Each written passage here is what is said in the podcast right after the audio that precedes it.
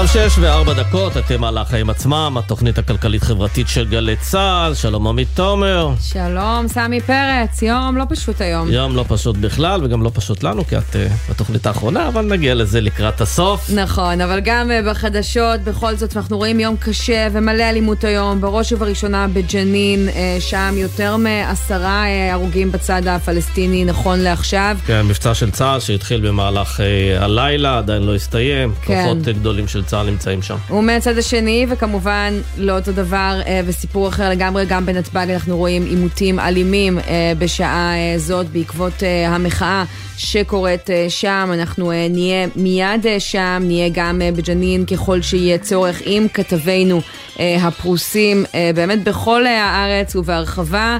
בנתב"ג מדווחים עכשיו על לא פחות מכאוס, אנחנו נשאיר אתכם מעודכנים לאורך כל התוכנית, מנהלת השידור שלנו בנתב"ג ולא רק. כן, זהו, אנחנו נדבר גם על החיים עצמם, ובמקרה הזה על החלב, בגלל המחסור במדפים, שר האוצר החליט לבטל את המכס על יבוא חלב, מכס של 40 אחוז, שבעצם נועד להגן פה על היצרנים המקומיים, אבל יש מחסור, אז uh, מייבאים מחו"ל, מיוון, מטורקיה, תכף נראה מאיפה, וזה מעורר זעם אצל היצרנים ואצל הרפתנים, את השאלה אם זה ישנה את שוק החלב, או שזה עוד uh, פלסטר, כמו שעושים בהרבה מאוד מקרים, שיוקר כן. המחיה מכה בנו. אה, נכון, נהיה גם עם מיזם הנדל"ן של מייסד קופיקס, שאחרי שהביא לחיינו קפה בחמישה שקלים, הבטיח למשקיעים עם כסף קטן להרוויח תשואה כמו של הגדולים, אבל אחרי שורה של הסדרים ותביעות נגד החברה, בית המשפט קובע עכשיו החלום לא עומד להתגשם, קרן הגשמה הולכת לפירוק, ואנחנו נדבר עם אריה שהפסיד אצלם מיליון שקלים לא פחות, ועם עורך הדין של החברה כדי להבין מה הסיכוי שהמשקיעים יראו לפחות חלק מכספם. כן, אנחנו ננסה להבין גם מה קרה היום בוועדת הכספים של הכנסת, עם עוד מתקפה על רווחי הבנקים וגם על מי שמפקח עליהם, על בנק ישראל. בינתיים הלחץ הזה מניב קצת תוצאות, אנחנו רואים שהבנקים מתחילים לשלם לנו ריביות זכות, שזה לא דבר רע, ולא קר... לא חווינו כזה דבר הרבה מאוד שנים.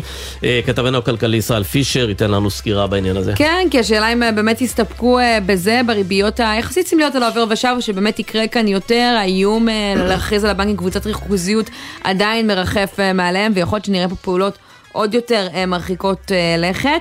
והיום, יום שני, נהיה גם עם פינתנו האהובה, בעל ערך. אם במקרה עכשיו אתם שומעים אותנו באוטו, סביר להניח, ובמקרה חס וחלילה נדד מבטכם אל הסמארטפון, שהפך לחלק בלתי נפרד מחיינו, זאת המערכת שתמנע מאיתנו לעשות את זה ותתריע בזמן אמת על כל תזוזה לא נכונה לכיוון הנייד. כן, האמת, אה, פיתוח מסקרן, אבל עוד לפני כן, כותרת שלך. הכותרת שלי היא עוד שומר סף שהכיסא שלו בסכנה. אחרי ראשת רשות התחרות מיכל כהן, ששר הכלכלה ניר ברקת ניסה לגרום לה לסיים את תפקידה, ואחרי נגיד בנק ישראל אמיר ירון שסופג מתקפות בלתי פוסקות מצד הפוליטיקאים, דודי אמסלם, השר האחראי על החברות הממשלתיות, מבקש היום לסיים את תפקידה של גורמת המקצוע הממונה עליהם, מיכל רוזנבוים. בכלכליסט מדווחים שאמסלם שלח מכתב לנציב שירות המדינה דניאל הרשקוביץ עם שורה של טענות נגדה. היא לא מכבדת את הסמכות שלו, לטענתו. הסגנון שלה כולל צעקות וצרחות והביא לעזיבות של עובדים בכירים, והרשות פשוט לא מתפקדת תחתיה. כך אמסלם. עכשיו זה נשמעות טענות חמורות, ולא צריך להקל בהם ראש, אבל צריך גם לזכור את התמונה הגדולה יותר. מיכל רוזנבוים שלחה אתמול מכתב לאמסלם, בו היא טענה כי הוא הפנה כלפי הדרישות לא לגיטימיות ולחצים פסולים. בין היתר אנחנו יודעים על הניסיון שהסתיים בפרישה אה, מרצונו או מכנינתו ללחצים של יושב ראש הרכבת וגם אה, של יושב ראש הדואר מישל וקנין שעדיין לא פינה את הכיסא אבל מאוד מאוד מנסים אה, שזה יקרה וכל התמונה הגדולה הזאת היא בעצם גורמת להגיד עם כל הכבוד מיכל רוזנבוים היא גורם מקצועי שנמצא לא מעט זמן ברשות החברות אה, דודי אמסלם מגיע לשם אה, ממש בחודשים אה, האחרונים יש לך טענות? סבבה, חובת ההוכחה היא עליך. בוא תביא אסמכתאות אה, לדברים האלה, כי אחרת, כמו שראינו בפעמים הקודמות, שניסו, מה שנקרא, אה, להוריד את הראש ב... מתחת לאיזה גוף אה, מסוים, שלא יתיישר בדיוק עם מדיניות השר, כנראה שזה לא יהיה כל כך פשוט. כן, זהו, האמת שנראה לי שכל העניין הזה של משילות מתבטא בעיקר בעריפת ראשים. אני הבוס, אני אערוף את הראש של הממונה ונשים במקומו מישהו אחר. אה, טוב, כותרת שלי, תשמעי, אנחנו מדברים פה הרבה על אה, משבר ההייטק הישראלי והעולמי, ובעיקר גם על הפיצול ביניהם, אז הנה נתון שימחיש זאת. השווי של חברת אפל חצה השבוע את קו שלושה טריליון דולר, והיא שווה כרגע פי חמישה מהתוצר השנתי של ישראל. אה, כלכלני בנק הפועלים שפרסמו את הנתון הזה בסקירה השבועית שלהם, אה, עשו איזה מין איזה תזכורת מרומזת לכך שבעולם הדברים נראים יותר טוב מתחילת השנה. רואים שלמשל מדד אה, נסדק זינק ב-32% בחצי שנה הראשונה, וזו העלייה החצי שנתית הכי גבוהה מזה ארבעה עשורים. אז אצלנו ענף ההייטק הוריד הילוך, אבל בארצות הברית הוא טס קדימה, ובעיקר בחברות הגדולות, וזאת תזכורת לכך שאם הממשלה לא תתעשת ותשים סוף לחוסר הוודאות, הפער הזה ילך ויגדל. כן. טוב, אנחנו uh, מדווחים על סמי בשעה הזאת, uh, סליחה שאני ככה קוטעת את השמחה, אולי גם כדאי, מה שנקרא, שנוריד רגע את האות הזה ונעבור לעניין אחר, שנייה, רק מהעניינים הכלכליים.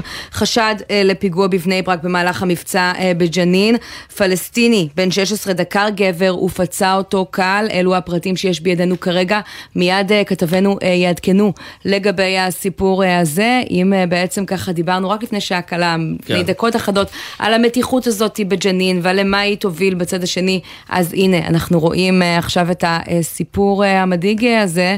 אה, אנה פינס מיד תהיה איתנו ותדווח על הפיגוע. אנה איתנו על הקו? אנה? כן. כן. אז תני לנו דיווח מה קרה בבני ברק. כן, אז אה, באמת אה, מדובר הכל בפרטים אה, ראשוניים, אבל לפי מה שאנחנו מבינים, אירוע דקירה, פיגוע בבני ברק לפני כחצי שעה, מחבל בן 16 מאזור ג'נין מגיע בעצם לעיר ודוקר בכף ידו, אם אנחנו מבינים נכון, או באזור היד, באורך בינוני עד קל גבר ישראלי. בן 29, הגבר מפונה כשהוא בהכרה מלאה אה, הוא במצב אה, יציב, פצוע באורח קל עד בינוני אה, לבית החולים מעייני הישועה בעיר. באמת המפכ"ל הצהיר לפני... המפכ"ל הצהיר לפני דקות אחדות שככל הנראה אכן מדובר בפיגוע, באירוע פח"עי, שקרה על רקע מבצע בג'נין, הנער בחקירתו הראשונית עדיין בזירה אמר לשוטרים שהוא בעצם אה, יצא לפעולת אה, נקמה בעקבות, אה, בעקבות פעילות צה"ל בג'נין. כמובן מדובר באמת בפרטים ראשוניים, כל הנסיבות עדיין בבדיקה. גבר בן 29 פונה במצב קל עד בינוני, הוא בהכרה מלאה, לא נשקפת כמובן סכנה לחייו. אוקיי, okay, תעדכני אותנו אם יהיו דברים נוספים. תודה רבה, אנה פינס. תודה רבה. ובינתיים בנתב"ג, גם שם אה, סוער, אנחנו רואים אה, מחאות וכאוס גדול. בינתיים על הטיסות זה עוד לא ממש אה, משפיע, אבל הבלגן שם חוגג. קהל ג'רסי, כתבנו במרכז השליטה הארצי של אגף התנועה, אתה מצטרף אלינו משם. שלום. שלום, שלום. כן, המפכ"ל ממש הגיע לכאן לפני כמה רגעים ונתן הצהרת תקשורת. הוא אמר שהמצב באמת קצת יצא משליטה, הוא לא אמר יצא משליטה, הוא אמר המצב הסתבך. וזה בעצם, הוא טוען שזה בגלל שהמפגינים הפרו את הסיכום עם המשטרה, הם סיכמו שהם לא ייכנסו לטרמינל, המפגינים עשו זאת, והוא אמר אנחנו לא נבחול בשום אמצעי בשביל אה, לשמור על הסדר, להשתמש בכל הכלים שלנו, הוא אומר גם אם הם מפגינים מבוגרים, כבודם במקומם יונח, ציטוט מדויק, אנחנו נוציא אותם עם כל האמצעים שיש לנו בשביל לשמור על הסדר. מבחינת uh, תנועה מחוץ לנתב"ג הוא התייחס שהכבישים לא עמוסים למרות שהיה צפי לאיזשהו עומס גדול הוא אמר שכרגע דווקא שם המצב רגוע מבחינת עומס, ושהמצב באמת יותר בעייתי הוא בתוך נתב"ג, והוא טוען שוב בגלל אה, הפרה של ההסכם עם המפגינים. יש עימותים שם בין אה, מפגינים ובין אה, נוסעים, אנשים שנמצאים שם, ואיכשהו, אתה יודע, כל הדוחק הזה בשדה קצת מעורר אה, מתחים? כן, הוא אמר שהוא נזהר אם להגדיר את זה כשימוש בכוח, אבל הוא חזר ואמר כמה פעמים אנחנו נשתמש בכל האמצעים שיש לנו בשביל לפנות, אנחנו לא נרשה לאף אחד להפר את הסדר בתוך uh, נמל התעופה, ולכן אנחנו רואים כנראה את מה שהוא לא מגדיר עימותים, אבל את מה שהמפגינים מגדירים עימותים וגם uh, הרבה מכלי התקשורת. כן, אנחנו יודעים להגיד, אגב, אם משהו בלוח הטיסות השתנה בינתיים כתוצאה ממה שקורה שם, או שהכל uh, מתפקד כמו שצריך? מהדיווח האחרון של נתב"ג, כל הטיסות יצאו כרגיל, העימותים הם ממש בכניסה, וכרגע אין... אין איזשהו שיבוש מבחינת כן, הטיסות. תכף גם תצטרף אלינו עינב קרנר אה, מניידת השידור בתוך אה, נתב"ג, ואולי תיתן יותר פרטים על זה, אבל שאלה אה, לסיום על המפכ"ל. גל, אנחנו יודעים שבימים האחרונים הודיע איתמר בן גביר עזר לביטחון פנים שהוא יסיים את כהונתו בינואר. האם יש איזה שהן מערכות? איך זה משפיע על היערכות המשטרה באמת ב- ביום הזה, במחאה הזאת? כבר היינו במחאות קודמות חיכוכים בין הדרך המקצועי לפוליטי, איך צריך לטפל במוחים? שוב, אז המפכ"ל מתייחס לאירוע הזה שונה, כי הוא אומר, היה פה הסכם עם מפגינים שהפרו אותו, בניגוד לקפלן, שזו מחאה מוסדרת, וחוץ מכמובן חסימות הכבישים, פה הוא אומר, היה לנו הסכם מפגינים שהם לא ייכנסו לנתב"ג, והם כן נכנסים, ולכן הוא אומר שצריך לטפל בזה בכל האמצעים שיש בשביל לשמור על הסדר. כמובן לא דיבר על השר, ואנחנו נשאיר את זה לפרשנים, אבל... Uh, כן. Uh, המפכ"ל אומר שיש פה הפרה של הסכם ולכן הם מתייחסים לאירוע הזה בחומרה, לאירוע שקורה בתוך נתב"ג. גל ג'רסי ממרכז השליטה הארצי של אגף התנועה, אתה תשוב ותעדכן אותנו משם ככל שיהיה צורך. תודה רבה לך בינתיים. תודה רבה. והנה הבטחנו, אז נגיד שלום לעינב קרנר שלנו, שלום מנתב"ג. שלום עמית, שלום סמי. איזה כן, רעש, אה, סוער ש... אצלך. אפילו שהדלת של הניידת סגורה, אפשר באמת לשמוע את הרעש האדיר, אבל זה גם כי מצאנו מקום מאוד מרכזי בסמוך להפגנה, בלב המוקד של ההפגנה הזו. אבל תראו, אני חושבת שגם במשטרה וגם ברשות שדות התעופה לא תיארו לעצמם שכך תיראה ההפגנה הזו. זה בניגוד מוחלט למה שאמרו המפגינים, במיוחד לאורך היום הזה, ששיתפו פעולה עם המשטרה ואמרו שזו רק אזהרת... אה, לקראת הפגנה שיותר אה, תשבש את התנועה. אז מה קורה כאן? הם... זה בעצם איזושהי התארגנות ספונטנית או תחבולה אה, מראש, משהו שהמארגנים כן. הובילו של האירוע הזה? או שהגיעו יותר אנשים ממה שהמארגנים צפו. תראו, לא, המארגנים מראש אמרו שיהיו חמשת אלפים לפחות ויש פחות כרגע, אבל תראו, אני גם דיברתי עם המארגנים לפני שהגיעה השעה, השעה חמש וחצי.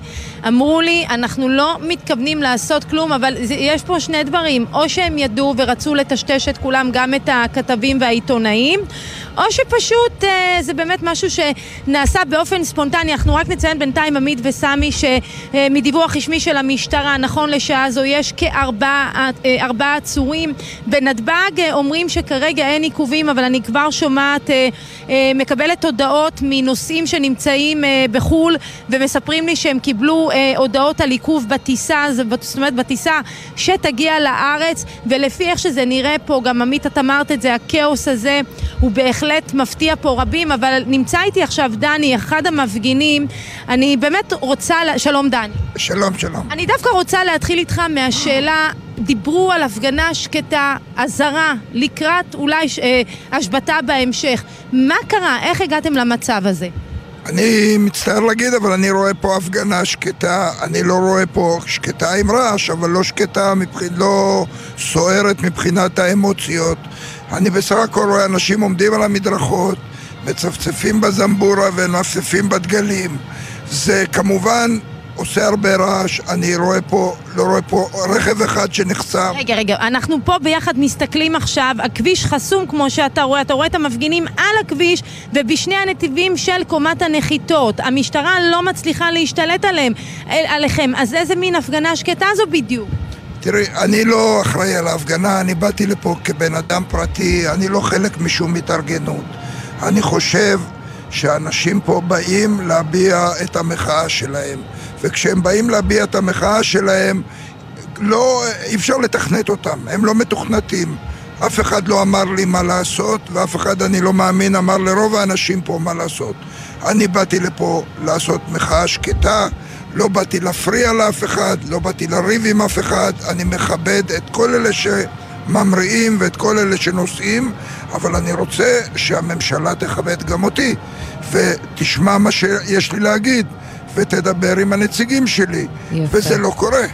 כן. אבל בכל זאת, דני, לצד אה, מה שאתה אומר, עדיין, גם אם אתה אומר מחאה שקטה, עדיין היא פוגעת פה באלפי נוסעים, אם לא עשרות אלפים שאמורים להמריא בשעות האלה, וכאלה שנוחתים, שטיסות אה, מתעכבות, אבל אנחנו נסתפק בדברים האלה. דני, תודה רבה לך. עמית וסמי, אנחנו מחזירים את השידור בחזרה אליכם. נחזור לבלגן מחוץ לניידת, שנחווה באמת את מה שקורה פה בשטח. תודה רבה, עינב. הפגנה שקטה עם רעש. כן, אהבתי את הפגנה שקטה עם רעש, וכן. הביטוי הזה של דני, ומדני ומהמחאה מחוץ לנתב"ג אנחנו רוצים לעבור למה שקורה בתוך נתב"ג, באולם ההמראות. אנחנו ביום השני לחופש הגדול, הרבה מאוד אנשים עשרות תכננו... אלפי אנשים אה, טסים כן. ועשרות אלפי אנשים חוזרים. אה, כן, ואולי כרגע לא נוסעים ולא חוזרים, בואו נבין מה קורה שם עם הבלאגן הזה מיובל מילר שלנו, שנמצאת שם, שלום. שלום לשניכם, כן, אז אנחנו נמצאים כרגע באולם ההמראות, דווקא פה יחסית ריק, אבל מאנשים ככה ששוחחנו איתם אנחנו מבינים שהגיעו מוקדם מאוד, נערכו אה, לשיבושים כאלה, יש כאן אנשים, אה, אנחנו תכף נשוחח עם אלי, שהגיע כאן בשעות הצהריים, יש לו טיסה רק אה, בלילה, אה, זה באולם, באולם ההמראות, אבל באולם הטיסות הנכנסות, רעש, המולה, מפגינים רבים נכנסו, אה, מוחים, זמבורות, גם ראינו אה, כמה מפגינים שככה נלקחו לחדר החקירות, אה, כי אחד מהם לפחות אה, אה, עטה דגל פלסטין, דגל ישראל. יש פה המון המון כוחות משטרה, גם בתוך הטרמינל, גם מחוץ לטרמינל, מנסים ככה להשתלט על, העניין, על העניינים, שנראה ככה שלפחות בשלב הזה לא מצליחים, אבל אנחנו נפנה לאלי, שהוא באמת הגיע לכאן מחיפה, ודי די מתוסכל מכל מה שקורה פה. שלום אלי. שלום וברכה, ערב טוב לך ולמאזינים. מאיזה שעה אתה כאן הגעת לטרמינל? אנחנו לקחנו מקדם הגנה מאוד מאוד גבוה, אנחנו הגענו פה ברכבת מחיפה, יש לנו טיסת לילה, אבל אה, זירזתי את המשפחה ואמרתי להם שאנחנו לא לוקחים צ'אנסים בטיסה כזו, והגענו פה ממש ממש מוקדם. ממש ומה דעתך על כל מה שקורה פה, על השיבושים, על המחאות? ביזיון אחד גדול, הפקרות אחת גדולה, פשוט מאוד, לא להאמין מה שקורה פה.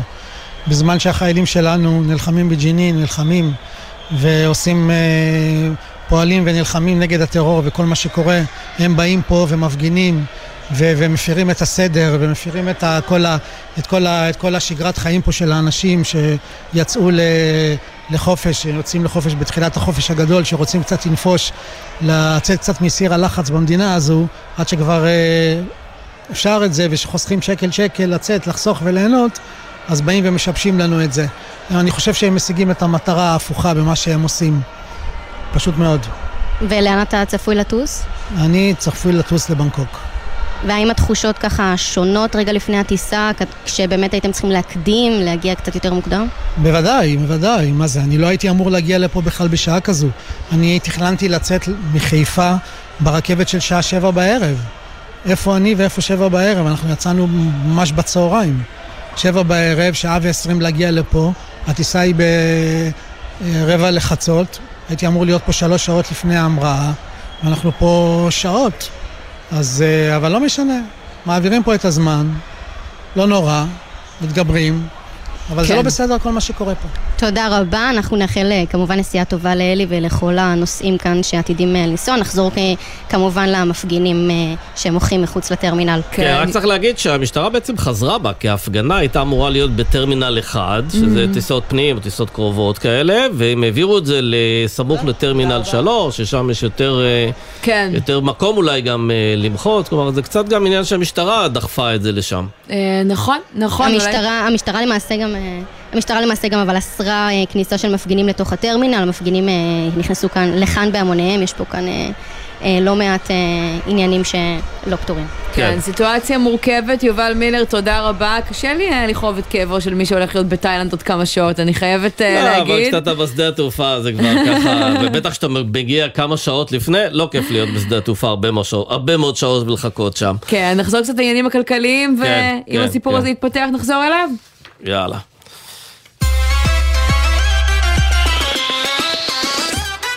אז עכשיו אנחנו רוצים לדבר על הקרב על החלב. אנחנו רואים כבר תקופה שהוא לא ממש נמצא על המדפים. היום הלכתי לקנות אה, חלב בבוקר, והיו רק החלבים המיוחדים, המחיר שלהם בדרך כלל... חלב מועשר, זה. החלב שמעשיר את מי שמשווק אותו. כן, כנראה. אמ, ועכשיו שר האוצר אה, מנסה למצוא לזה פתרון, פתרון שגם יכול אה, להוריד פה את מחירי החלב אפילו מהמחיר המפוקח. יבוא. אה, כן, הוא מבטל מסירים את את ה... המכסים, 40 אחוז מכס, מסירים את. המכסים ומאפשרים יבוא. יש הרבה מאוד שאלות שמעורר המהלך הזה. רק נגיד שזאת הוראת שעה למספר חודשים שלושה, כרגע עד שלושה חודשים. אוקטובר, כדי להתמודד עם המחסור, אבל נשאלת השאלה אם אין פה מה שנקרא איזה ספתח למשהו יותר רחב, ולכן זה כבר מעצבן מאוד גם את הרפתנים ויצרני החלב וכל המעורבים אה, בדבר הזה.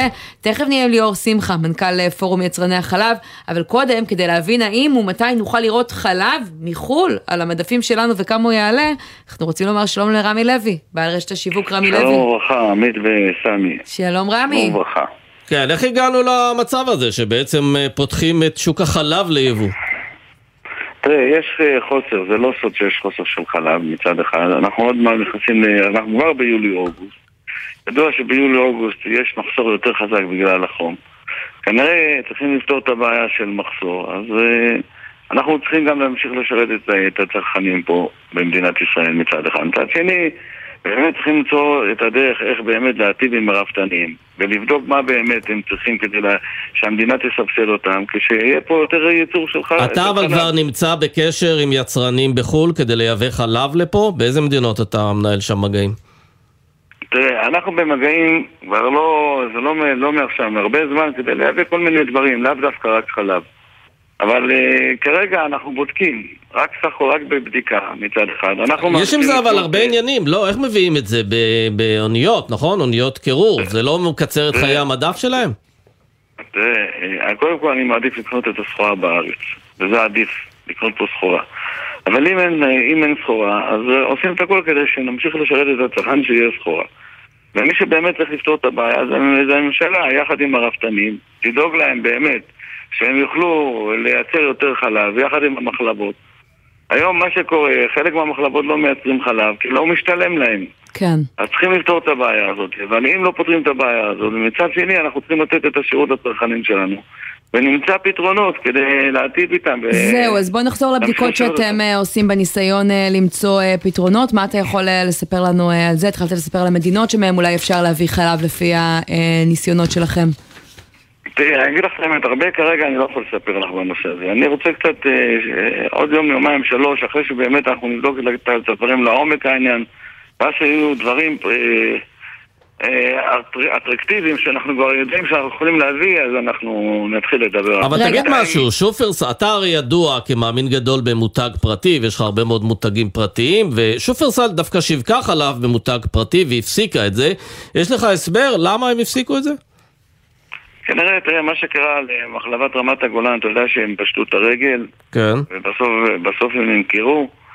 אנחנו גם באמת בשיח עם רמת הגולן, כדי באמת שנייצר דרכם את החלב שלנו, את המותג הפרטי. אני לא יודע מה קרה שם, אבל הבנתי שהיה שם, אתה יודע, אה, לא השתלם להם, ובסוף הם הפסידו כסף. אז אה, הם, אה, אפשר להגיד, סגרו את המחלבה ופשטו את הרגל. לכן הפסיקו לעבוד עם סופרסל. רמי, נניח שאתם אה, מביאים עכשיו אה, חלב אה, לישראל, אני יודעת שאתה בודק את זה כבר בשבועות האחרונים, אני מבינה שאתה לא רוצה להגיד עוד מאיפה, אולי שהמתחרים לא ידעו, אז לא נגיד, אבל אתם מסתובבים וכן מנסים למצוא לבעיה הזאת פתרון. עכשיו, כשסוגיית המכס, מה שנקרא, יורדת מהפרק, בכמה אתם יכולים להוריד את מחיר החלב? תראי, זה יהיה יותר זול לצרכן בין 10 ל-20 אחוז. 10 ל-20 אחוז מהמחיר המפוקח, כלומר הבסיסי, לא נכון. לא המוצרים המיוחדים. נכון, ממש כך. עכשיו תספר... אבל אה, אני אומר, אני רוצה להגיד שוב פעם, אני מעדיף לקנות בארץ. Mm-hmm. זה לא, mm. לא כל כך פשוט לייבא, לייבא חלב. בכלל באופן עקרוני, כל מה שקשור לטרי, פירות, ירקות, עדיף לקנות בארץ. לפעמים אין ברירה, אתה חייב לייבא כדי להמשיך לשרת את הצרכן ולדאוג לו שיקנה במחירים סבירים וסחורה טובה. זה מה שאנחנו עושים לאורך כל הדרך. כמה היית מעורב במגעים אה, מול השר סמוטריץ', משרד האוצר, משרד החקלאות, כדי להביא אה, לבשורה הזאת, אה, לביטול המכס לפחות זמנית כרגע? תראי, אני הבעתי את דעתי, לא, לא מעבר לזה. באיזה פלטפורמה? איבדת את דעתך איך? בפגישות, בשיחות. Mm, כלומר, נפגשת עם שר האוצר בסיפור הזה? בואי, תשאירי את זה, זה דבר שאני מעדיף לא לדבר עליו. אבל תגיד לי, זה שעושים את זה כהוראת שעה לתקופה של שלושה חודשים, זה מאפשר לך כבעלים של רשת שיווק לבוא ולבנות מותג פרטי ולתכנן גם הלאה? כי יכול להיות שבעוד שלושה חודשים המחסור ייגמר, ואז אתה תייצר פה איזה מותג, אבל זה לא באמת יהיה לזה שוק.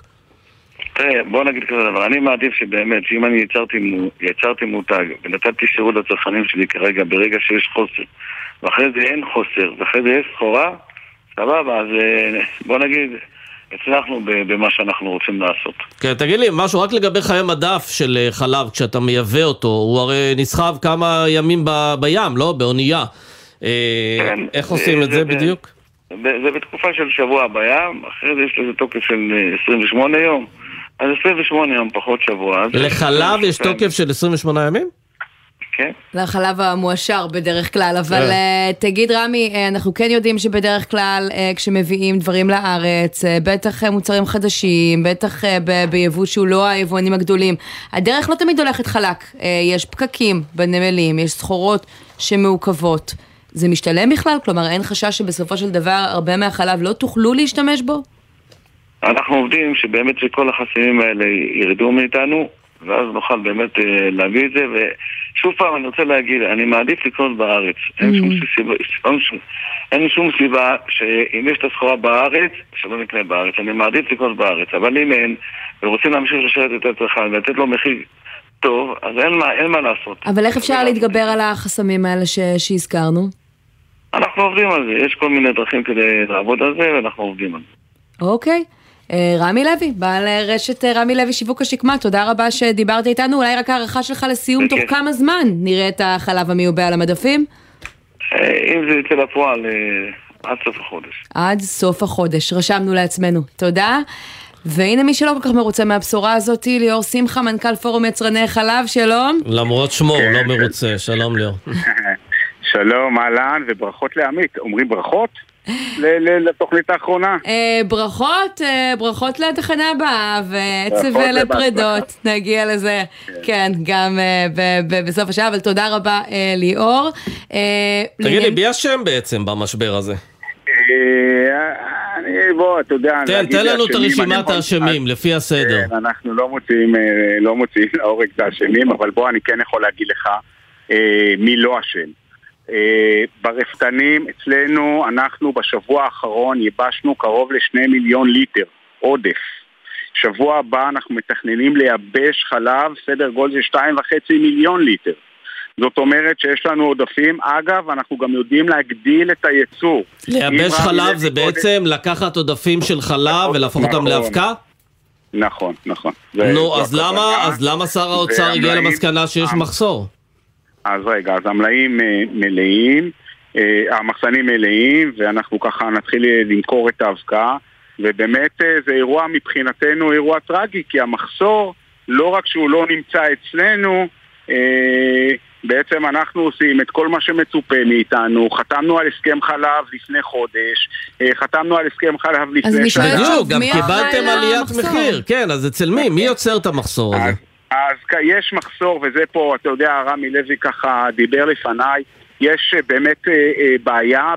בין התעשייה לבין הרשתות, זה בעיה מורכבת, ואני מניח ששר האוצר לא צריך, אני לא מניח, אני אומר ששר האוצר לא צריך לייצר יבוא, אלא לא, צריך לפתור את, את הבעיה. את הבעיה, לא כי בסופו של להיות, דבר אני, זה לא קרב על מחיר, כי המחיר הוא מחיר מפוקח שקבעה המדינה. אז זה קרב מחיר, וזה קרב על הנחות, וזה קרבות גדולים קורים שם. לא, אבל זה לא נשמע הגיוני, כי אם זה קרב על המחיר, זה אומר שיש חלב כרגע שלא משווקים אותו. כלומר, יצרו פה מחסור מדומה?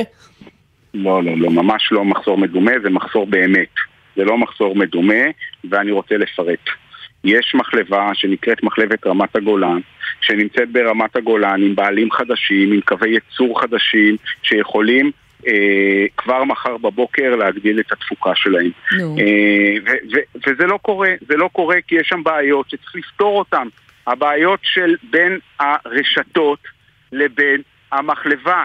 אם רמי לוי אמר קודם קודם, ב, ב, שמעתי אותו ככה בשולי הדברים, צריך למכור, צריך עדיף תוצרת הארץ, אז צריך לחזק אבל ליאור, אנחנו מדברים על החלב המפוקח, כי בעצם נכון, הרשתות נכון, או המכולות, אבל עובדה שכשאני הולכת למכולת יש לי עוד פחות סיכוי למצוא חלב מברשת גדולה, אנחנו רואים את זה יום-יום. עמית, אז אני אומר בצורה ברורה, אנחנו מדברים רק על החלב המפוקח בדרך כלל בקרטון, גם לא בשקית וגם לא בבקבוקים, כי, כי, כי את זה יש. כן, תגיד ליאור, אני רוצה לשאול אותך משהו. רק על החלב המפוקח בקרטון שלושה אחוז אחוז. אבל שנייה, בוא נתעכב על הנקודה הזאת, כי אם אתה אומר יש. רשתות גדולות, יש- אבל ליאור, אם אתה אומר יש רשתות גדולות שמבקשות הנחות, ובגלל זה אה, מחלבות לא רוצות למכור, אז היינו רואים את החלב במכולות הקטנות, משהו לא מתיישב כאן. אז אני, אז רגע, א', יש במכולות הקטנות אה, חלב, ובאמת כל אחד, שוב, אני לא אה, אחראי על התעשייה ובטח לא אחראי על הרשתות. אני אחראי על הרפתנים ואני יכול להגיד לכם, ואתם יודעים, אה, עמית, בטח את ככה, כמי שמתעסקת בזה לא מעט, את יודעת את העודפים הגדולים שנמצאים אצלנו. ובהחלט, יש מחלבה, יש לנו עודפי, יש לנו כושר ייצור בארץ, Mm. צריך לפתור את היחסים בין המחלבות לבין אז הרשתות. תשמע, ליאור, יכול להיות שהפתרון, רגע, אפשרי. ליאור, אני רוצה להעלות פתרון, כי כן. אנחנו מדברים בסך הכל על ענף מאוד מתוכנן, יש בו מכסות ויש בו מכסים, נכון, נכון. ויש נכון. משמעת מאוד חזקה על הייצור, אז וכל רפתן שמייצר מעבר, אז הוא מקבל קנס, אז יכול להיות שצריך לבטל את כל המשמעת הזו ואת כל התכנון של כאן- של הענף, ואולי נקבל ענף תחרותי יותר. אה, אז זה בדיוק העניין, וחשוב לי כאילו לחדד את זה. הבעיה היא לא בענף המתוכנן, היא לא בחלוקת המכסות, כי אנחנו מייצרים ואנחנו יודעים לייצר בכל חלקי הארץ, מסביב, באמת ב- ב- בחקלאות ישראלית מפוארת, הפרה הישראלית היא המניבה ביותר, היא הרווחית ביותר אגב. הרפתן, לא הרפ, הפרה היא הרווחית, הרפתן הוא לא, הוא ממש לא מרוויח הרבה, זה עובד טוב. יש בעיה, בעיה שלא לא בשרשרת הערך שלנו, לא, לא נמצאת אצלנו. כן. וה- וצריך לפתור אותה, והדרך לפתור אותה היא לא במותג הפרטי של רמי לוי, הדרך לפתור אותה היא בלעודד את התעשייה הישראלית, לעודד שחקנים חדשים להיכנס לשוק, להביא אה, אה, מתחרים חדשים, ואחרי זה לא לבוא ולהגיד, אה, תראו, יש לנו שוק נורא נורא ריכוזי. אז ליאור, לסיום, לכם- לאור ה... רגע, משפט כן. אחרון, רגע, לפ... שנייה, משפט אחרון. אה, ככל שאנחנו נרחיק את המעורבות שלנו, ככל שאנחנו נצא מהשוק, ככה השוק יהיה יותר ריכוזי. וככל שנגיד היבוא זה הפתרון להכל, יבוא פתוח, כן, לא יבוא בקווטה, לא יבוא לפי מכרזים, לא יבוא לפי, לפי מחיר. אבל ליאור, את הדברים האלה לגמרי, אמרת למישהו במשרד האוצר, משרד החקלאות, משרד ראש הממשלה, אנחנו יודעים שאתה מבקר אה, לא מעט אה, בכולם, אה, סביב המגעים על החלב אה, וכולי. שוחחת עם מישהו מאז פרסום ההודעה הזאתי? אז אני, אני מאמין גדול בדרך הזאת, אני מאמין גדול בשיטה הזאת, אני חושב שמה שאני פה אומר זה קצת גם איזה צביון של מדינה אנחנו רוצים, האם אנחנו רוצים תעשייה ישראלית, האם אנחנו רוצים חקלאות ישראלית, האם אנחנו רוצים ערך הייצור, את ערך הייצור פה אבל במדינת אני ישראל. שואלת מה הסיכוי שהדברים רוצים- האלה ייפלו על האוזניים של מקבלי ההחלטות או ואולי ישנו את ההחלטה. להיות, או שאנחנו רוצים להיות עם של סוחרים ויבואנים. בעיניי לא. ולכן אני בא ואומר, אני מאמין במשרד האוצר ש, אה, שגם רוצה, ואני שמעתי את רמי לוי שגם אמר תוצרת הארץ וגם אמר תעשייה ישראלית, ואני רוצה להאמין שאנחנו נעדיף את התעשייה הישראלית ואת החקלאות הישראלית כן, ועדיין אנחנו נשארים ב- עם תעלומה מאוד. גדולה, גם מחיר החלב עלה, גם הפרה הישראלית נותנת הכי הרבה חלב, גם יש מחסור, וגם המחיר של החלב בישראל מאוד יקר. תאמין לי, כשמתכננים כלכלה בצורה כל כך אה, ריכוזית, כנראה שזה לא הפתרון הכי טוב. כן, כן, אבל תראה, תראה רגע ענפים אחרים, ואתה תבין ששוק הבשר לא יותר טוב, ושוק הצומח לא יותר טוב, ושוק הזה, ופתחו שווקים, ולה, ורק לא מזמן פתחנו את שוק החמאה. נכון. אגב, אתה רואה לזה- אתה קורא לזה? פתיחת שוק, אבל אה, שר האוצר מדבר על שלושה היבוא חודשים. הרבה יותר יקר. החשש שלך זה שזה לא, יהפוך להיות משהו אני- קבוע? לא, אני- אני עניתי לסמי, אני עניתי לסמי מה קורה שלא מתכננים במדינת אי שהיא כל כך ריכוזית, ש- ש- שיש כן. פה מקום רק לשחקנים קטנים, וברגע שיוצאים מהשוק, אז השחקנים הקטנים, הגדולים, הופכים להיות עוד יותר קטנים, עוד יותר גדולים, והשחקנים הקטנים נעלמים. והנה הוכחה, לא יפה. מזמן זה קרה. לפני שנה פתחנו את שוק החמאה, ותראה מה קרה. החמאה עלתה מאוד. כן. מאוד מאוד, והיבואנים פשוט כאילו מרקיעים את המחירים בלי שום אה, זה, והדרך... ליאור, אנחנו מוכרחים לסיים. ולפקח. הבעיות בשוק החלב רבות, ואני מניחה שנעסוק עוד בכולם בהמשך. תודה רבה לך על הדברים האלה עמית, בינתיים. תודה לך, ושיהיה בהצלחה בהמשך. תודה, תודה רבה. תודה רבה. ביי ביי. כמה תשדירים, ואז נהיה עם אה, חגיגת הריביות והבנקים שמגיע היום לכנסת דיון מאוד מאוד סוער סביב הנושא הזה, וגם הסוף לקרן הגשמה. מכרו חלומות גדולים למשקיעים, שבסוף מסתיימים בפירוק בבית המשפט. וגם בעל ערך מאוד מאוד מעניין, הפסקת חצי וחוזרים. כבר חוזרים.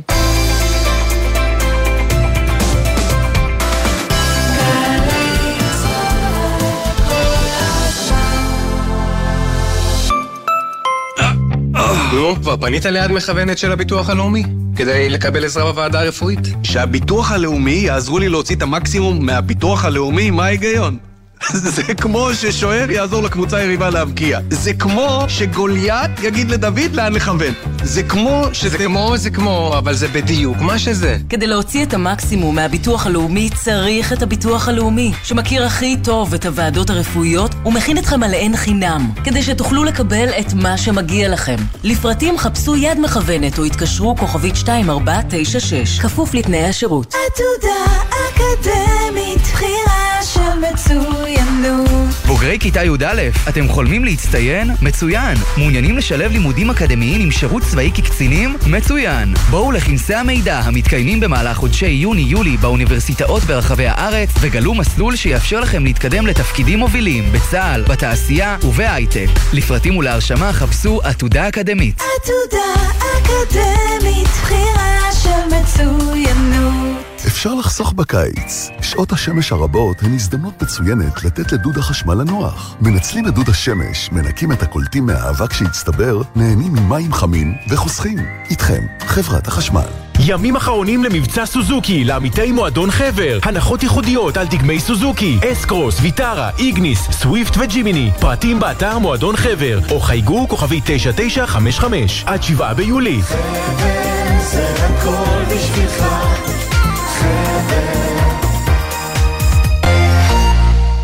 ספי ויניר פותחים את הבוקר. אחרי הכל, איש לא יכול היה לנחש שבסופו של דבר ראש הממשלה יבחר לא יתפטר. מה זאת אומרת? אתם בניתם על זה שהוא יתפטר? אני מכוון את זה קודם כל לא לראש הממשלה, אלא למפלגה ולא מבינה שהיא צריכה להגיד, אנחנו מעמידים מישהו אחר. ואם היית יודע מראש שהדמוקרטיה בליכוד תוסיף את תקציב את נתניהו בראשות הליכוד והוא גם יכבוש מחדש את ראשות הממשלה, אז יכול להיות שההחלטות היו מתקבלות אחרת? מותר למערכת משפטית לשקול את האינטרס הציבורי. ספי עובדיה ויניר קוזין, ראשון עד רביעי בשמונה בבוקר, רק בגלי צה"ל. עכשיו בגלי צה"ל, עמית תומר וסמי פרץ עם החיים עצמם. חזרנו ואנחנו קופצים שוב לנתב"ג, כי יש שם מעצרים, פרשים, מאוד מאוד סוער בהפגנה הזאת. עינב קרנר, את מצטרפת אלינו משם, שלום. כן, שלום עמית וסמי, אז כן, ההפגנה ממשיכה להיות סוערת. לפי המשטרה יש פה כחמשת אלפים מפגינים במתחם, באולם. בסמוך לאולם הנחיתות. שני הכבישים, שני הנתיבים חסומים לחלוטין. בעצם נוסעים רבים שנוחתים בשעה הזו לא מצליחים לפלס את דרכם הביתה אם הם נוסעים באופן עצמאי ולא באמצעות התחבורה הציבורית כאן בנתב"ג. כרגע, נכון לשעה זו, אנחנו מדווחים על ארבעה עצורים עד כה, ונאמר שגם בקומת ההמראות יש קצת מפגינים, לא כמו פה בקומת הנחיתות, אבל יש עשרות בודדות של מפגינים שקוראים כל מיני קריאות. המשטרה גם נמצאת פה בהיערכות אבל המשטרה מנסה איכשהו לפזר את זה, להרחיק אותם, להוציא אותם מהאזור של שדה התעופה, או שמה מה היא בעצם מנסה לעשות בסיטואציה הזו? לפי, תראו, המפגינים פה, יש לומר שהם... השתלטו על כמה מוקדים, וכנראה שהמשטרה לא מצליחה ממש להשתלט על האירוע הזה, צריך פשוט לומר את זה כך. אני מסתכלת עכשיו על פה בטרמינל 3 בנחיתות, פשוט המפגינים עומדים בכביש. אני לא רואה פה הרבה שוטרים שמנסים אה, להזיז אותם מהדרך, בשונה ממה שהיה בתחילת היום הזה, שפשוט הדפו את המפגינים והוציאו אותם החוצה לאותו מקום שנסגר מולם פה בחצר אחורית, אבל זה נראה ממש חסר שליטה, המפגינים פשוט פשוט לא מתפנים, וגם אם לרגע הם מתפנים, הם חוזרים שוב בהמוניהם. יש פה המון מפגינים, וכנראה שבאמת קשה להשתלט על האירוע הזה, לפי איך שזה נראה, לפי כן. שעה. ועוד ועוד מפגינים מגיעים. אז עינב. אנחנו כאמור נמשיך לעדכן. בהחלט. תודה רבה לך בינתיים. תודה לכם. אז גם בוועדת הכספים היום היה סוער, כן. אה, ענייני בנקים, אה, השר סמוטריץ' הגיע לשם, תקף את הבנקים, ובעניין הזה אנחנו רוצים לדבר עם ישראל פישר, כתבנו לענייני כלכלה. שלום ישראל. שלום לשניכם. מה היה שם? כן, היה באמת, היה באמת דיון מעניין היום בוועדת הכספים. שר האוצר בצלאל סמוטריץ' הגיע להשיב על שאלות של חברי כנסת בנוגע לריביות הבנקים על יתרות זכות, אותו סיפור שלכאורה הריביות לא מתגלגלות. מה זה לכאורה? הריביות לא מתגלגלות לצרכנים כמו שהן מתגלגלות ב- על ההלוואות ועל המשכנתאות, והוא בא להשיב. כשברקע יש את אה, הצעת החוק של חבר הכנסת ינון אזולאי, שתעניק לשר כן, סמוטריץ'. שהוקפאה בינתיים. הוקפאה בינתיים, ואת המכתב של הנגיד, סליחה, ואת המכתב של הנגיד אה, אמיר ירון, שהתנגד מאוד, היה מכתב מאוד תקיף וחריף, ותקפו גם את הנגיד חבר הכנסת ינון אזולאי, למשל מש"ס, שהגיש את הצעת החוק, אמר שם שבנק ישראל התקשרו אליו ודיברו איתו על החוק, והוא אמר להם שהחוק יעבור בקריאה טרומית, ואחר כך בין הקריאה הטרומית לאישור הסופי בכנסת, יבוטל האישור של שר האוצר, וככה בעצם לא תיפגע החקיקה. אז מה אמר אה, ינון אזולאי? מה בנק ישראל עושה? הולך לביבי, ואז הדולר קופץ באחוז, ויש כתבות וזה, והוא תקף את בנק ישראל שלא הגיעו לדיון, ואמר, הם לא שמים עלינו. גם יושב ראש הוועדה, משה גפני מיהדות התורה, תקף את בנק ישראל, בואו נשמע. מרוויחים הון תועפות הבנקים, ומי שמשלם את זה זה מי שנמצא במצב הכי קשה מבחינה כלכלית, או אפילו מעמד הביניים. אני חושב שאנחנו הגזמנו עם ההליכה הזאת לעצמאות בנק ישראל, ואני תומך בעצמאות בנק ישראל. אני חושב שהם מנצלים את זה באופן שהיה אסור להם לנצל את זה. תומך בעצמאות בנק ישראל, אבל עם כל מיני סייגים. השר סמוטריץ' הגיב על הדברים האלה, הוא אמר שהייתה ציפייה ממנו שיגן על בנק ישראל, אבל אה, זה היה קצת מגומגם, אפשר להקשיב גם לזה. בצד כבוד גדול והערכה גדולה ועבודה משותפת מצוינת שיש לי עם הנגיד, אני לא חושב שהוא צודק במכתבו לראש הממשלה. גם, גם עניינית. לא כל דבר זה פגיעה בעצמאות הנגיד. לא כל דבר הוא בעצמאות תוך עצמאות בנק ישראל. כן, אז uh, בעצם uh, השר סמוטריץ', אפשר להגיד, תומך פה במידה מסוימת בעמדה הזו של חברי הכנסת, הוא אפילו אמר שם בוועדה לחברי הכנסת, תמשיכו בחקיקה הזאת, תמשיכו בפיקוח בעצם על הממשלה, כי בנק ישראל הוא חלק מהממשלה, והוא אמר, לינון אזולאי על הדברים שהוא אמר, יש דברים שאתם יכולים לעשות ואני לא יכול לעשות, אפשר להבין מכך שהוא לא ממש אה, אה, צידד בנגיד בנק ישראל, הפרופסור אמיר ירון. כן, ישראל פישר, כתבני כלכלה, מעניין מאוד לראות איך הסיפור הזה יתפתח, תודה רבה לך בינתיים על הדברים האלה. תודה רבה, ובנימה אישית, תודה רבה לך עמית על הכל. תודה כן. רבה ישראל. אז תשמעי, אה, דובר צה"ל, דניאל הגרי מפרסם ממש עכשיו, שבהתאם להערכת מצב, על מנת לנקוט במשנה זהירות, מפקד פיקוד דרום החליט בהתייעצות עם מפקד פיקוד העורף לבטל מופע עירוני שתוכנן להתקיים הערב בעיר שדרות, אה, מופע של אה, פאר טסי ואיזי. אין שינוי בהנחיות העורף בינתיים, והשגרה בעיר שדרות ובעוטף עזה נשמרת, אז נזהרים. זה בעצם כרגע המצב. כן. נמשיך? זה אירועים מתגלגלים פה. אנחנו קופצים כן. בין האירועים הכלכליים לאירועים מתגלגלים בנתב"ג, בג'נין, אבל זאת המדינה שלנו. וגם הסיפור הזה חשוב, כי קרן הגשמה, קרן למשקיעי נדל"ן, שבעצם פיתחה איזשהו מודל שמאפשר למשקיעים קטנים להשקיע בקבוצות, במיזמים גדולים, וככה לעשות תשואה כמו של הגדולים, מגיעה היום לפירוק בבית המשפט. אני פרסמתי לפני כשנתיים על הקרן הזאת תחקיר שחשף אי סדרים בה, טענות של משקיעים, ועכשיו בית המשפט בעצם אומר באופן רשמי, כנראה שהכסף שיש בקופת החברה עם הפעילות שלה עוצרת כרגע, לא יספיק לכל הרוכשים, והם יצטרכו לעמוד בתור ארוך ולהתחלק במה שנשאר שם. אנחנו רוצים לדבר קודם כל עם אריה זילברשטיין, שלום. שלום, שלום. אתה השקעת בהגשמה, הפסדת מיליון שקלים. נכון. תספר לנו איך זה קרה. בקצרה, קרן הגשמה קמה על מנת באמת לתת אה, רווחים יותר טוב מאשר אה, נותנים הבנקים, ועשתה עבודה מאוד יפה.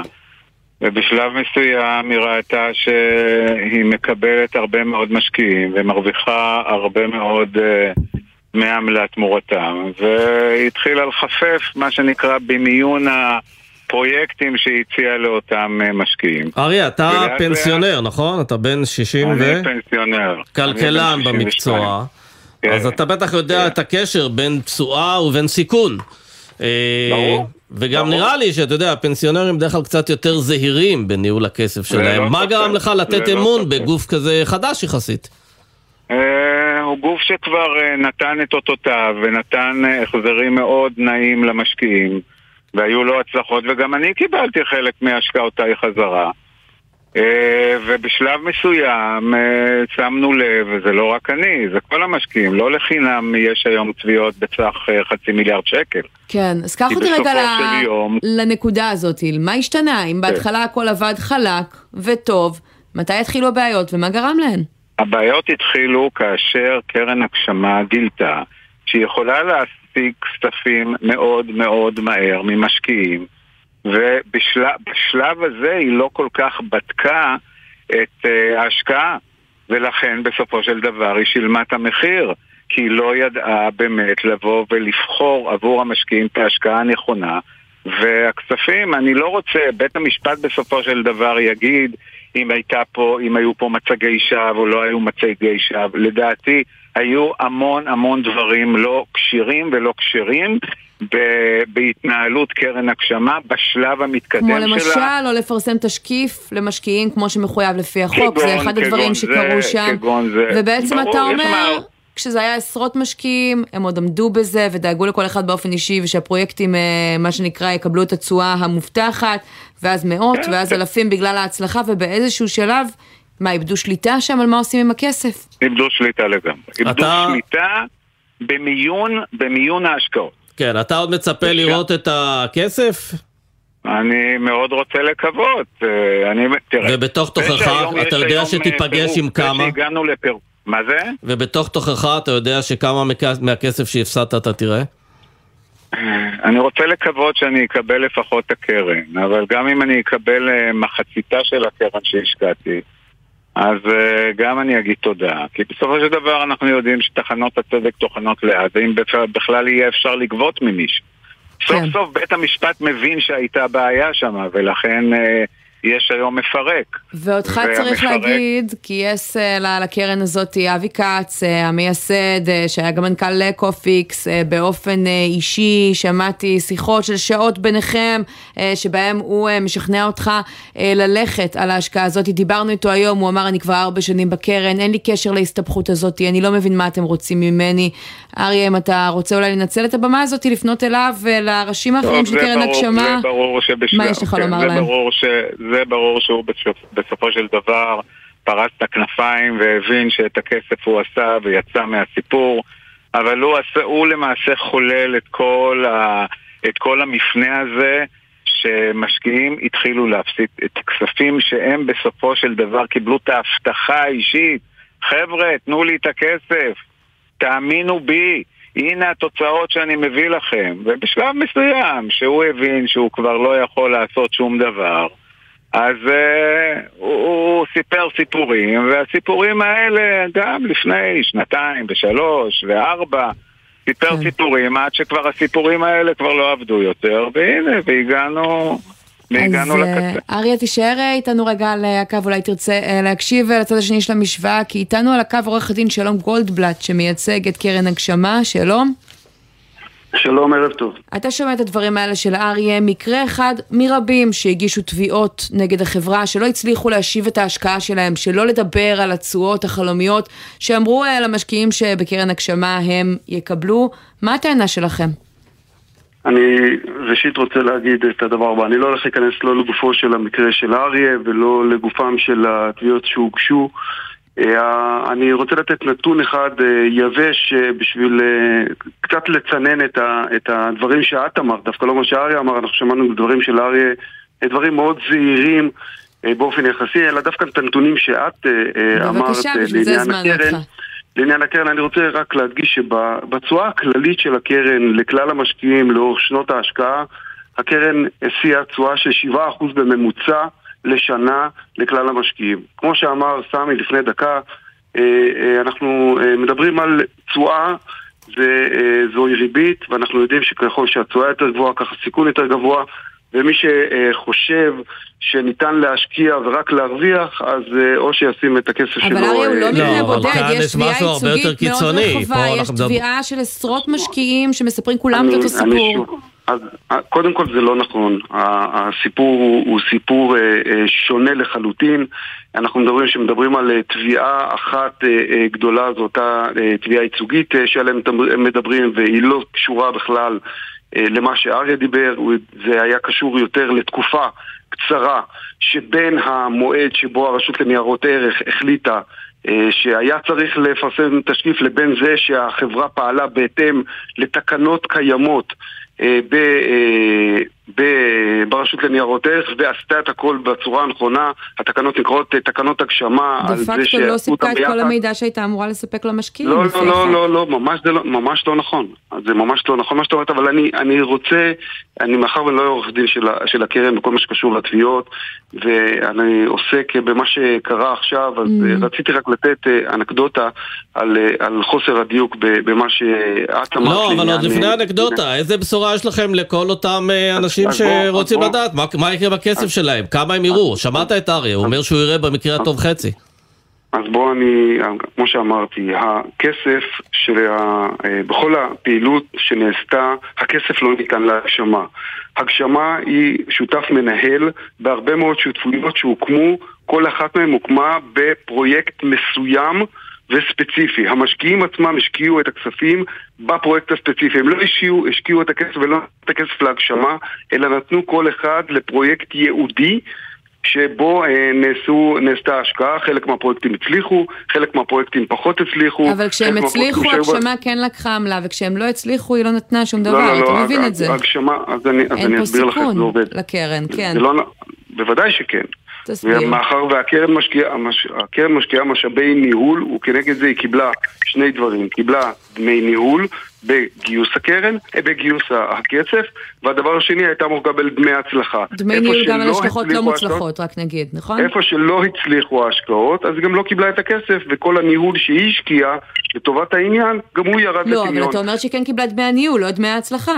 אז אני שוב אומר, דמי הניהול הם דמי ניהול שקיבלו אותם, הם נמוכים, וזו אחת הסיבות שאנחנו נמצאים כרגע, במילים אחרות, כשהמשקיעים. הפסידו היא הרוויחה מעט, וכשמשקיעים הרוויחו היא הרוויחה הרבה. אתה מבין שבסופו לא, של זה דבר יש זה מי שנשאר זה בפלוס ממש- ויש מי שנשאר פה במינוס גדול כמו אריה. קודם, קודם, קודם כל אנחנו מדברים על השקעה, אנחנו מדברים מצד אחד מישהו שנותן שירותים, ומצד שני את מדברת על מי שמשקיע ומרוויח או לא מרוויח. כמו שאמרתי, במצטבר התשואות של הקרן הם 7% בממוצע אוקיי. למשקיעים לשנה. לא עורך הדין שלום גולדבלט. כן. אנחנו חייבים לסיים, אבל תודה רבה לך על ההעברות האלה, ואנחנו אה, נמשיך לא, לעקוב. לא, הגעתם, לא הגעתם לדבר שהכי עניין את כולם, זה לעניין אה, אה, מה הולך להיות, אבל כנראה שזה פחות מעניין. אז אה, בסדר. במשפט תן לנו את זה, ממש במשפט. ממש במשפט מה שרציתי להגיד, הקרן נכנסה עכשיו להליך, היא נכנסה בראש ובראשונה להליך של הסדר, לא להליך של פירוק, להליך של הבראה. השופטת החליטה על הליך של אה, פירוק כרגע, מאחר ולא היה כסף למימון. הכסף הושג למימון ממש ברגעים אלה, אנחנו הולכים להגיש בקשה לבית משפט. החברה תחזור למסלול של הבראה. המטרה של החברה, וזו אחריות מנהליה, זה להחזיר את כספי המשקיעים שעדיין נמצאים בצינור. יש עדיין פרויקטים שצריך לנהל אותם, יש כן. עדיין 180 מיליון שקל של משקיעים שצריך להחזיר אותם הביתה. אז זה יש מה כאן אה. בשורה משמחת. תודה רבה, עורך מה הדין שלום גולדבלט. ומה עם הנושים? כן. תודה רבה גם תודה לך, גם לך. אריה. אנחנו מוכרחים אנחנו לסיים, נגמרה. לנו התוכנית, אבל נמשיך לעקוב אחרי הסיפור החשוב הזה. תודה.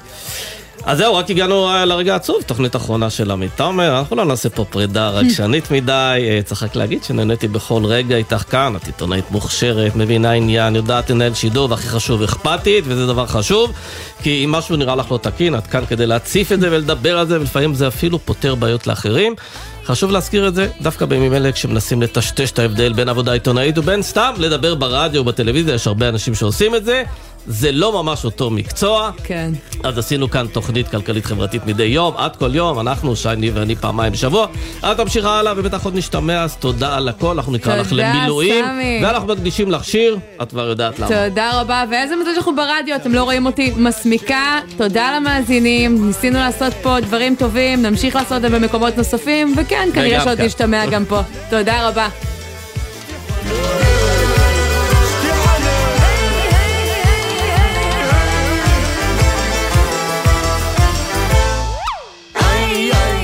בחסות שטיינר, המציעה מכשירי שמיעה עמידים למים, נטענים ומתחברים למגוון טלפונים חכמים. שטיינר, כוכבית 6967. בחסות אוטודיפו, המציעה מצברים לרכב עד השעה תשע בערב בסניפי הרשת, כולל התקנה חינם. כי כדי להחליף מצבר, לא צריך להחליף לשעות עבודה יותר נוחות. אוטודיפו. בחסות אייס, המציע לכם מאוורר תעשייתי שבמבצע ב-119 שקלים, רגע לפני שאתם מקנחים את הזיעה מהמצח. קיץ בייס!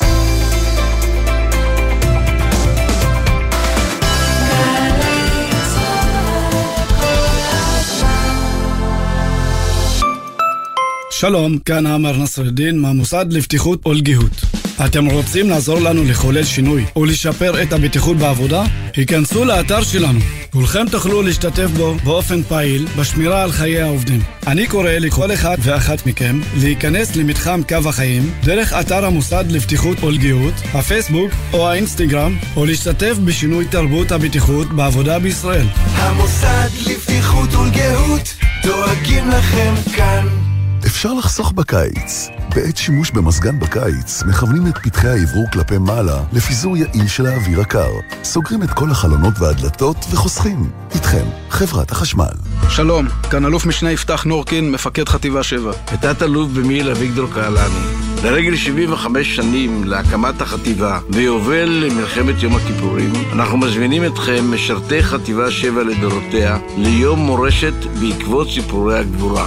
ניפגש בכ"ג בתמוז, יום רביעי, 12 ביולי, בתחנות לרוחבה של רמת הגולן. עוד מידע באתר צה"ל ובטלפון 052-94-14-983.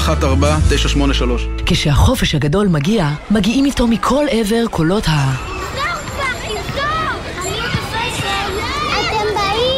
כי כשהחופש הגדול מגיע, הם יכולים להגיע מכל מקום, ואתם, הנהגים, חייבים להיות ערניים. בתוך העיר מורידים את הרגל מהגז, נותנים זכות קדימה להולכי הרגל, ולא נותנים לשום ילד להפתיע אתכם. לפעילויות על בטיחות בדרכים לילדים ולכללי בטיחות נוספים לימי הקיץ, בקרו באתר הרלב"ד. מיד אחרי החדשות, עידן